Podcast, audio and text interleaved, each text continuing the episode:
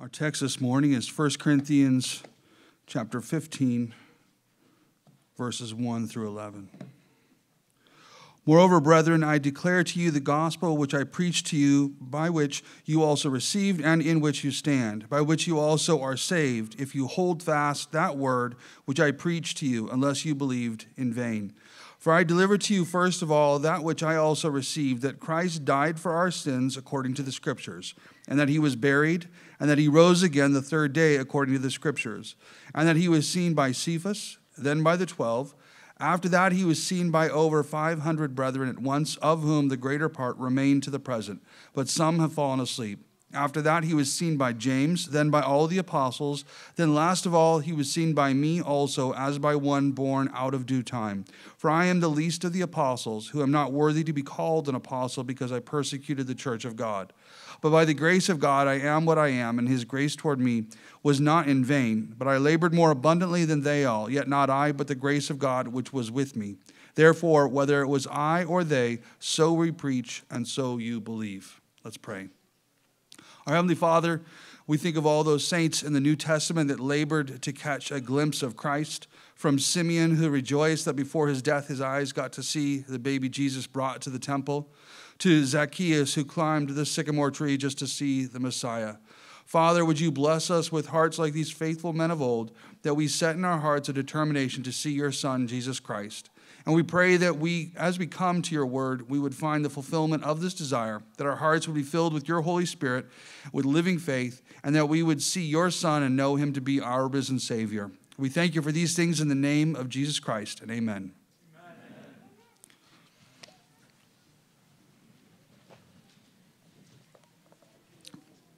I'm going to um, skip from 1 Corinthians 15, which we'll return to in a little bit.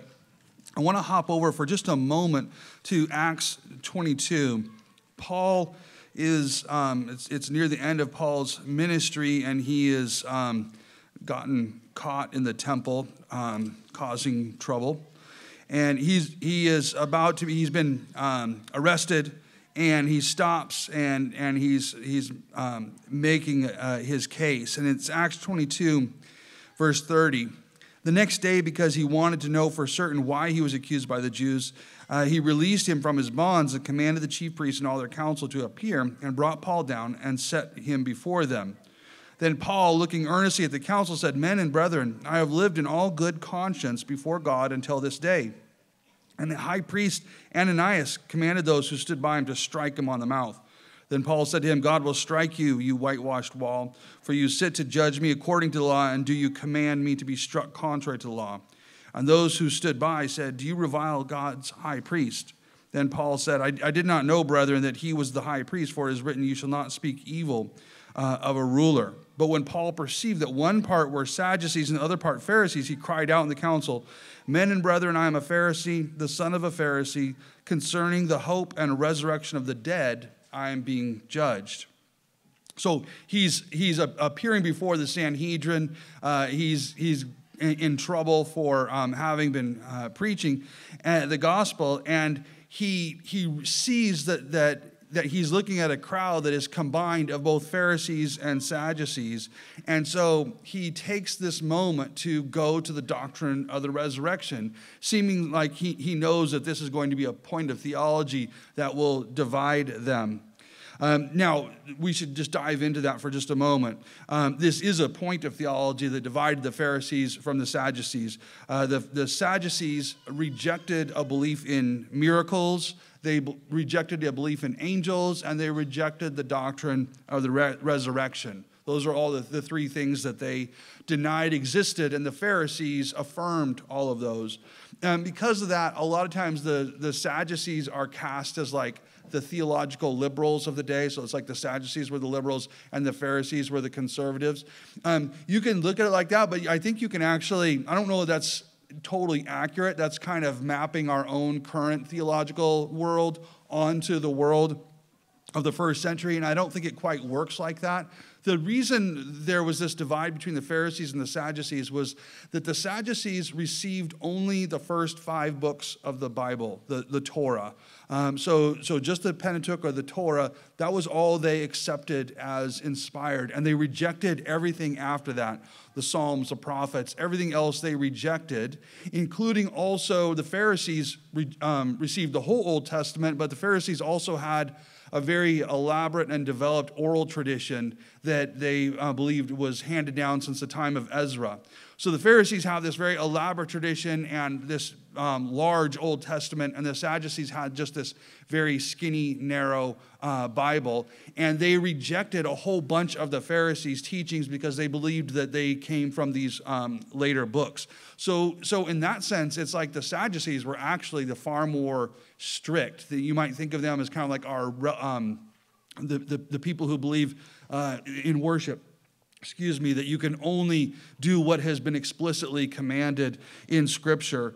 Um, so they were actually a lot more strict in one sense than, uh, than the Pharisees. And, and what's interesting is that the temple was dominated by the Sadducees. So the priests who ran the temple were mostly Sadducees, and the high priests were usually Sadducees. So they kind of ran the temple. But the Pharisees dominated the synagogues, which are the, the, um, the, the, places where you would worship and you would learn spread out throughout all of Israel. Wherever Jews were, there were synagogues. And the Pharisees dominated those, which means that they had a tendency to command the um, opinion of the people because the people tended to be in the synagogues most of the time and then only come to Jerusalem occasionally.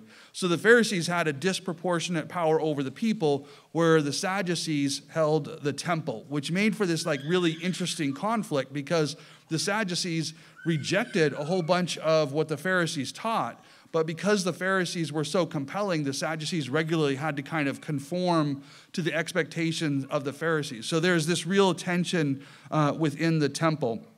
Um, now, it's, it's, we don't know a lot about the Sadducees because, because they were restricted to the temple, or that, that's mostly where they were. When Jerusalem was destroyed in 70 AD, the doctrine and the teaching of the Sadducees was completely eliminated. So we only know very little about the Sadducees. But the Pharisees, who had the synagogues and the people, their teaching was kind of preserved, and what we it becomes the foundation for like rabbinic Judaism, what, what's now known as Judaism, kind of comes from the Pharisees. So it's this interesting tension uh, between the two, and a lot of it comes down to what's going on in the temple. Um, if you remember, uh, remember how we talked about um, during when I was explaining the festival of booths, Sukkot, and I said that there was this tradition that um, the, there was this drawing of the water ceremony that got connected to the Feast of Booths. And on one day, they, they would draw water and bring it into the temple. And then the high priest, during his morning sacrifice, he would pour the wine on the corner of the altar. But during the Feast of Booths, he would also take this water and he would pour it on the corner of the altar in order to get God's blessing for rain for the upcoming year. Well, so this was a regular festival, and it was a festival that was taught by the Pharisees, and it was expected by all the people because the Pharisees taught it. But if you're a Sadducee, you would reject that because that's not in the first five books of the Old Testament. And so there's one, um, there's one famous moment, it's in the like first century BC, where the high priest, Alexander Jannaeus, he's a Sadducee, um, and he's the high priest, and he's up there and he's got the pitcher of water, and he's standing at the altar. The whole crowd is there, all gathered to celebrate the Feast of Booths. So they all have their palm branches, and they have to bring a lemon and a, and a bunch of branches to celebrate the Feast of Booths. So the whole temple courtyard is full of these people waiting for him to pour the water on the corner of the altar. And he's sitting there and he decides he's a Sadducee. He rejects this, this ceremony. And so, in sort of rebellion against the, the Pharisees, he pours it onto his own feet. Um, and the crowd freaks out angry and they're so mad that they all they've got their lulavim the, the branches with the lemons they all start hucking their lemons at the high priest, and they literally almost lemoned him to death, um, stoning him, you know, with, with lemons. He gets out of there alive, but, but just barely.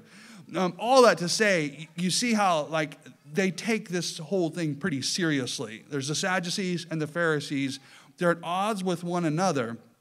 And so then, when Paul is standing here, he realizes he's been arrested um, and he's in trouble, and they bring him before this uh, crowd, it kind of makes sense. You see why all of a sudden he, he says this. Um, in verse 6, when Paul perceived that one part were Sadducees and the other part Pharisees, he cried out in the council, Men and brethren, I am a Pharisee, the son of a Pharisee. Concerning the hope and resurrection of the dead, I am being judged. So he's figured out this point of tension and he knows how he can divide this crowd. And when he had said this, a dissension arose between the Pharisees and the Sadducees, and the assembly was divided. For Sadducees say that there is no resurrection and no angel or spirit, but the Pharisees confess both. Then there arose a loud outcry, and the scribes of the Pharisee party arose and protested, saying, We find no evil in this man, but if a spirit or an angel has spoken to him, let us not fight against God. Now, when there arose a great dissension, the commander, fearing lest Paul be pulled to pieces by them, commanded the soldiers to go down and take him by force among them and bring, them, bring him into the barracks. Okay, so you see Paul taking advantage of this disagreement. He says, I'm here because of the resurrection. The Pharisees say, well, you know, then actually we side with him because maybe an angel told him this, another thing that the Sadducees would reject. So it makes sense However, I want to push on that just a little bit because that's generally how we explain what happened here in Acts. We say that, well, Paul saw this tension and it was sort of a rhetorical trick where he's taking advantage of two political uh, faction between these two political parties, and that's what he's, he's doing. But I want to argue that the doctrine of the resurrection was more than just a conveniently divisive point for Paul at this moment.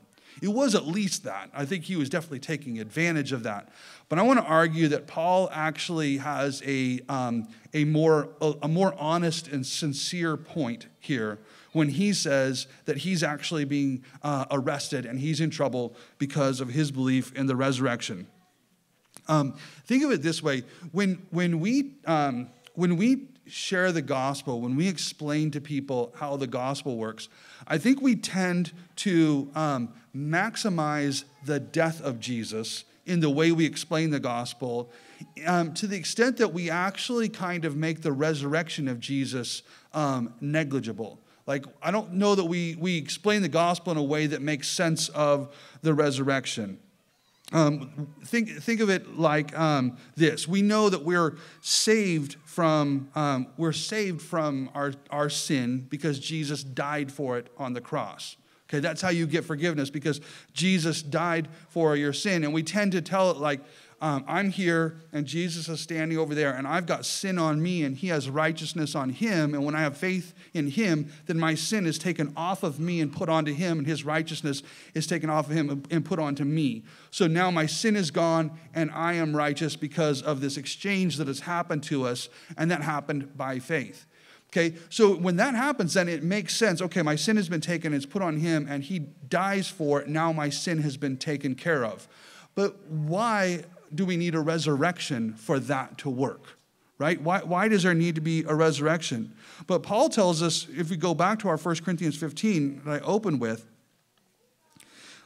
listen to this again. He, he's telling us the gospel, and he says, I delivered to you, first of all, that, that which I received, uh, that Christ died for our sins, according to the scriptures, that he was buried, and, that he rose again the third day, according to the scriptures. And then he goes and he lists this long list of all the people that witnessed the risen Christ.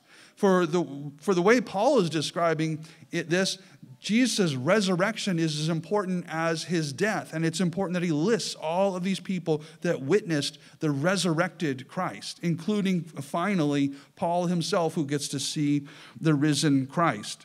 Um, Paul himself was not a witness of the crucified Jesus. Think about it that way. Um, Paul himself was not a witness of the crucified Jesus.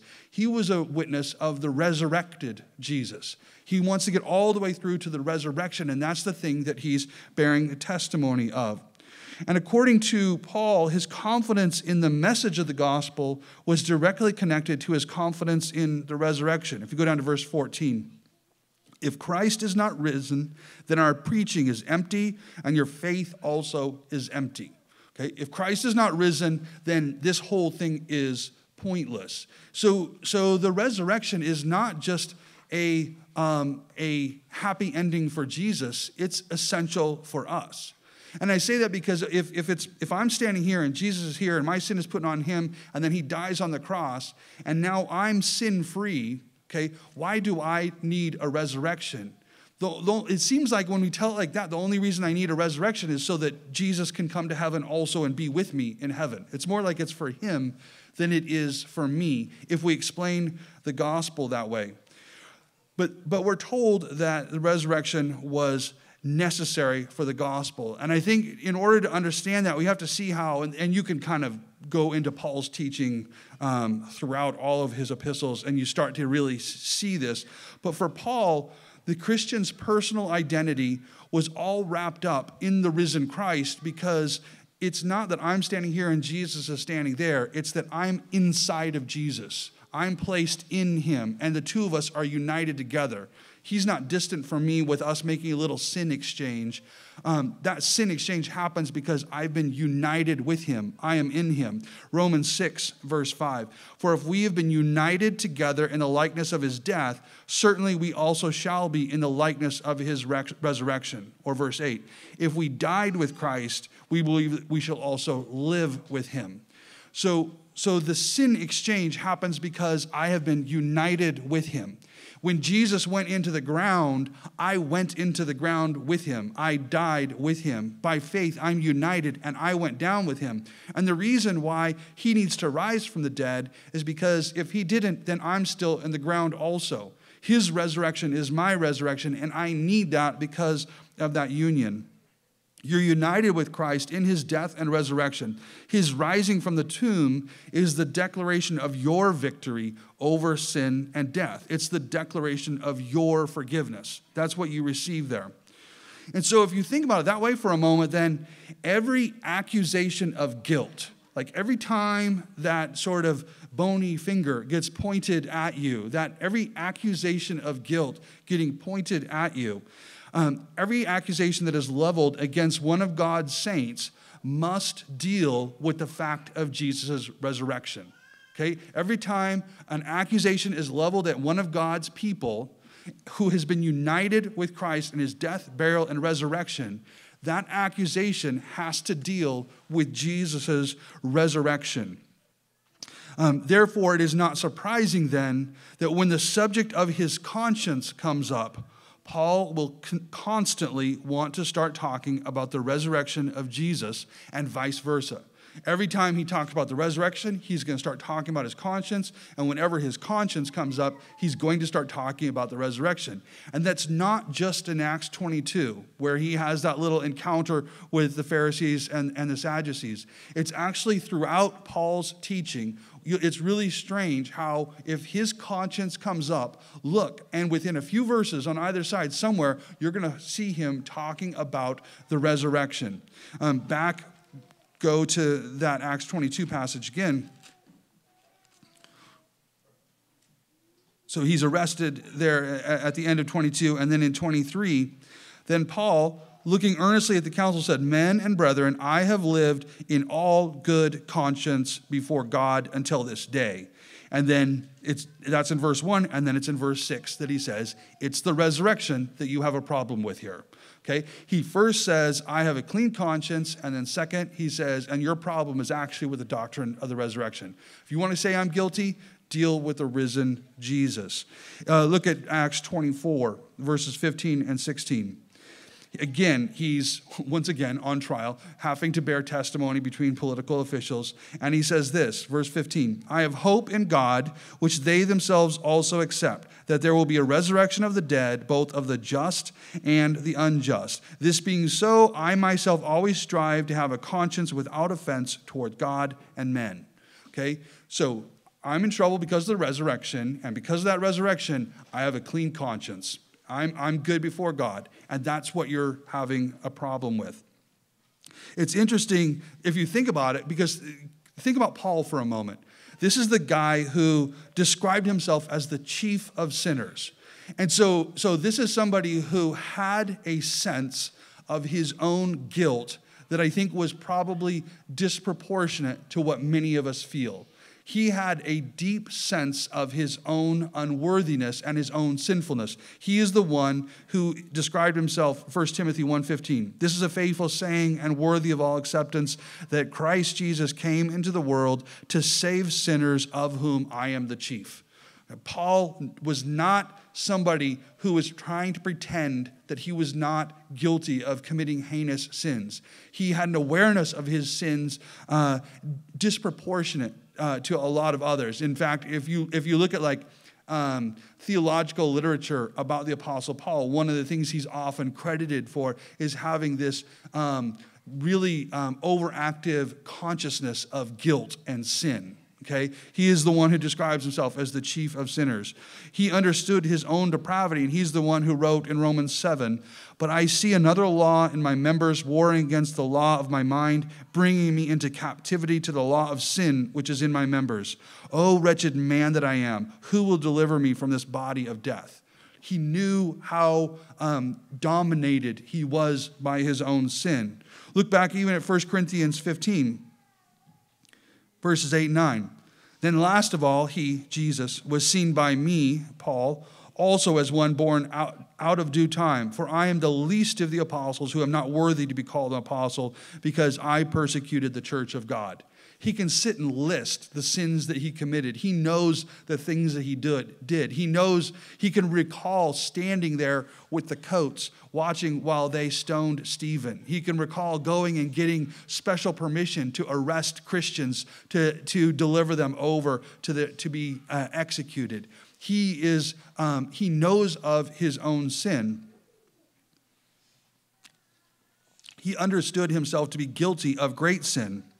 But what is weird is that whenever the subject of his conscience comes up, Paul speaks as having a clean conscience.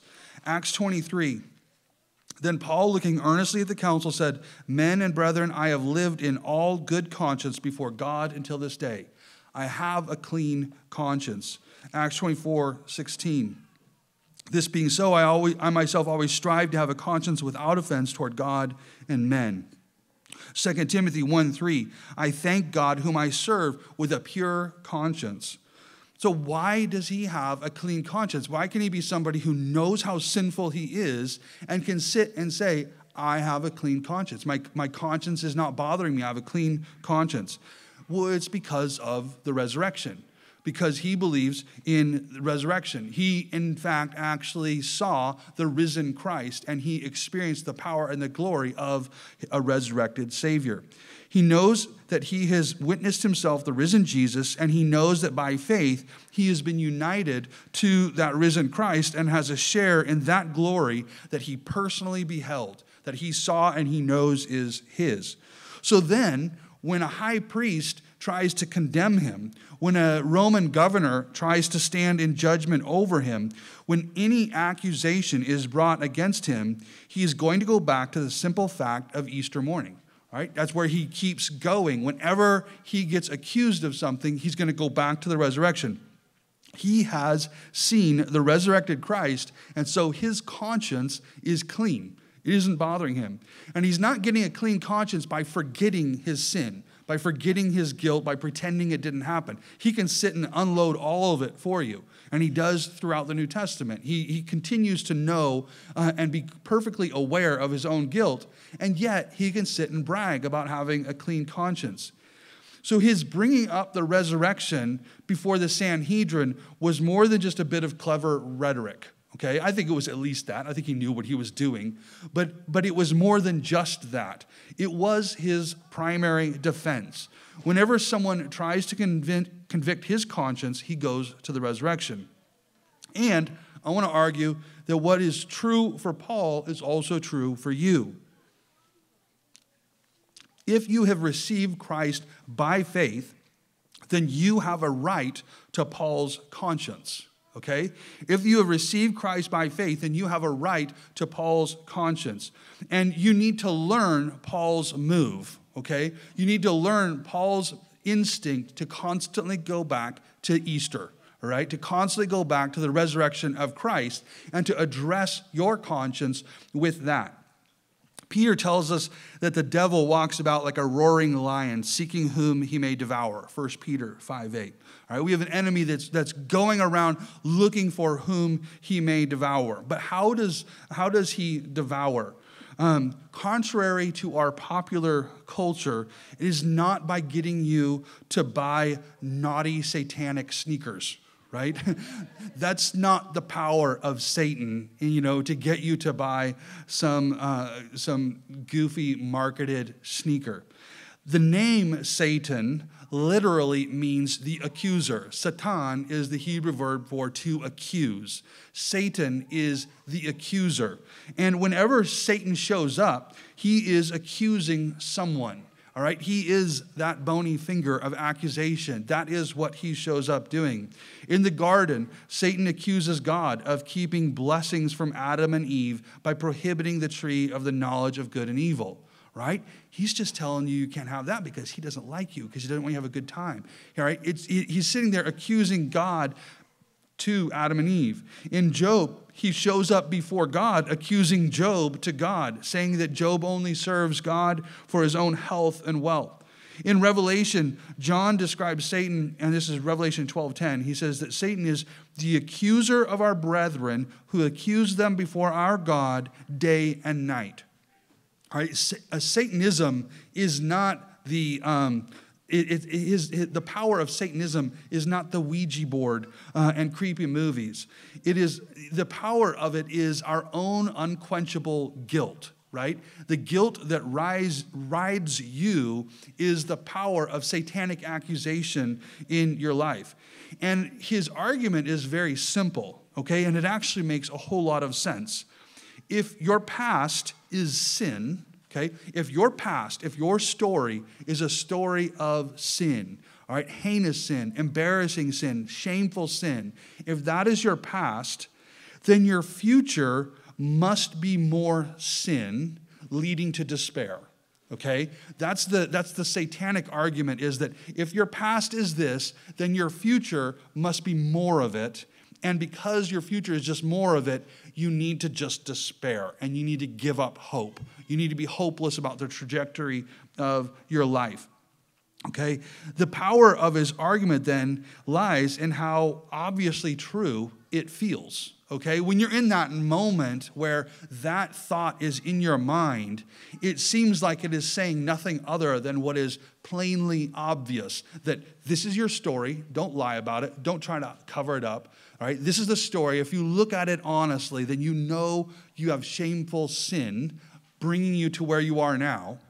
And if that's who you are, then you just need to know that that's what you're going to be in the future, and you need to give up hope. And you need to stop being two faced and trying to convince people that you're other than what you really are, because this is what you are. You're this sinful person, and that's all you're ever going to be.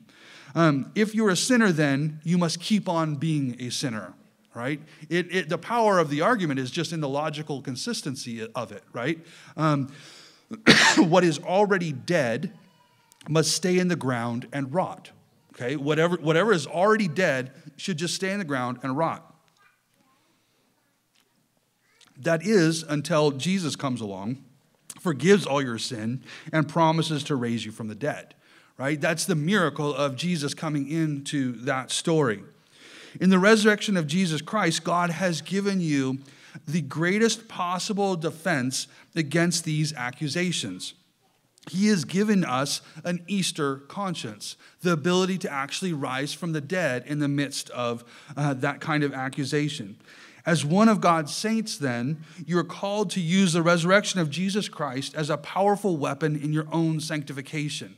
Okay, this is something that you will have these kinds of thoughts all the time, and you want to learn to use Easter the way Paul did when these thoughts landed on him and when these accusations came at him. I say this because even as a Christian, how often have you given into a sin simply because it felt like you might as well commit this sin given your own past? Right? Think about that for a moment, how often that's a play that is run on you where you feel like I've already committed this sin, so I can't say no to the next sin because it would be inconsistent. Like, I, I have to like stay consistent with what I have been, and I have to keep doing this.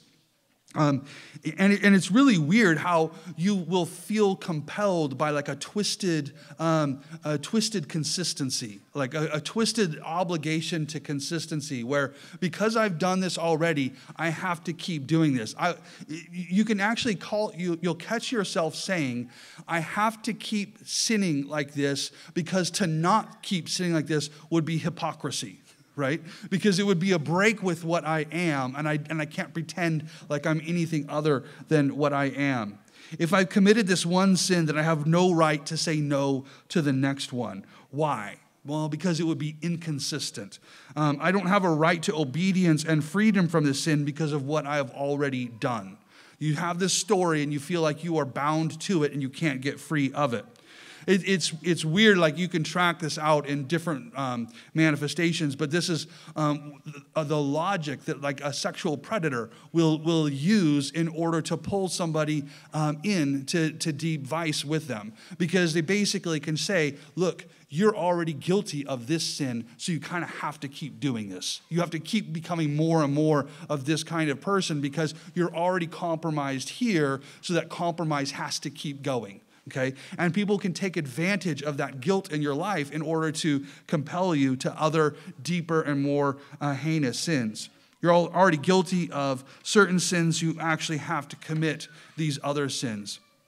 These are the private, almost subconscious thoughts that will get you. You, fo- you form some sort of identity because of something you did years ago or something that was done to you, and then this becomes this determination for the rest of your life that you must always be enslaved with this sin. You feel like because this happened to me, this is the kind of person I have to be, and I have to keep staying in this path of sin.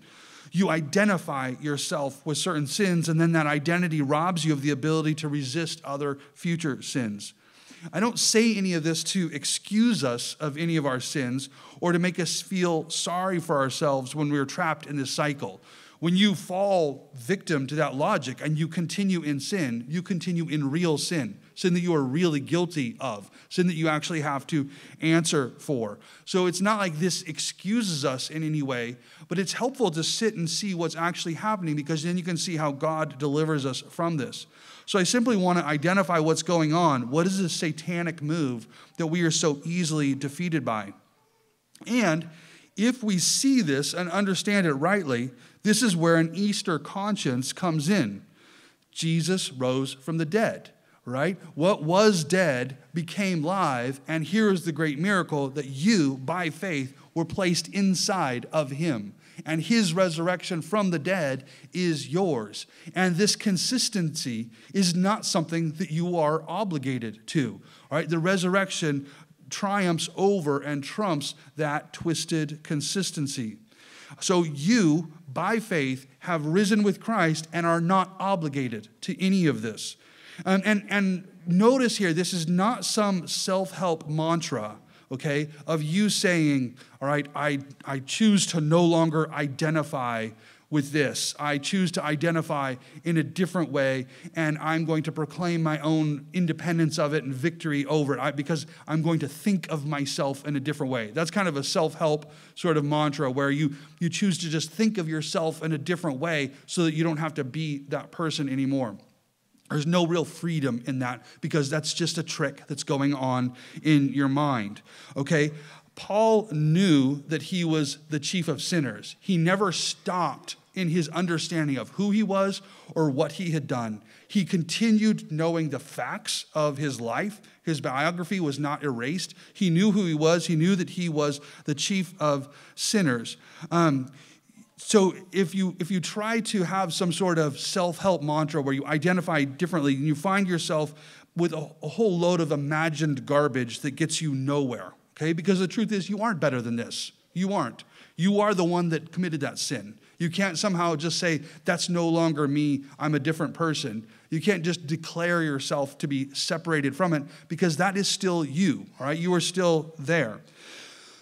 Instead of a self help mantra, I'm talking about a historical event, something that actually happened in history, something that when Paul is describing this, he, he has to list all of the witnesses to the event.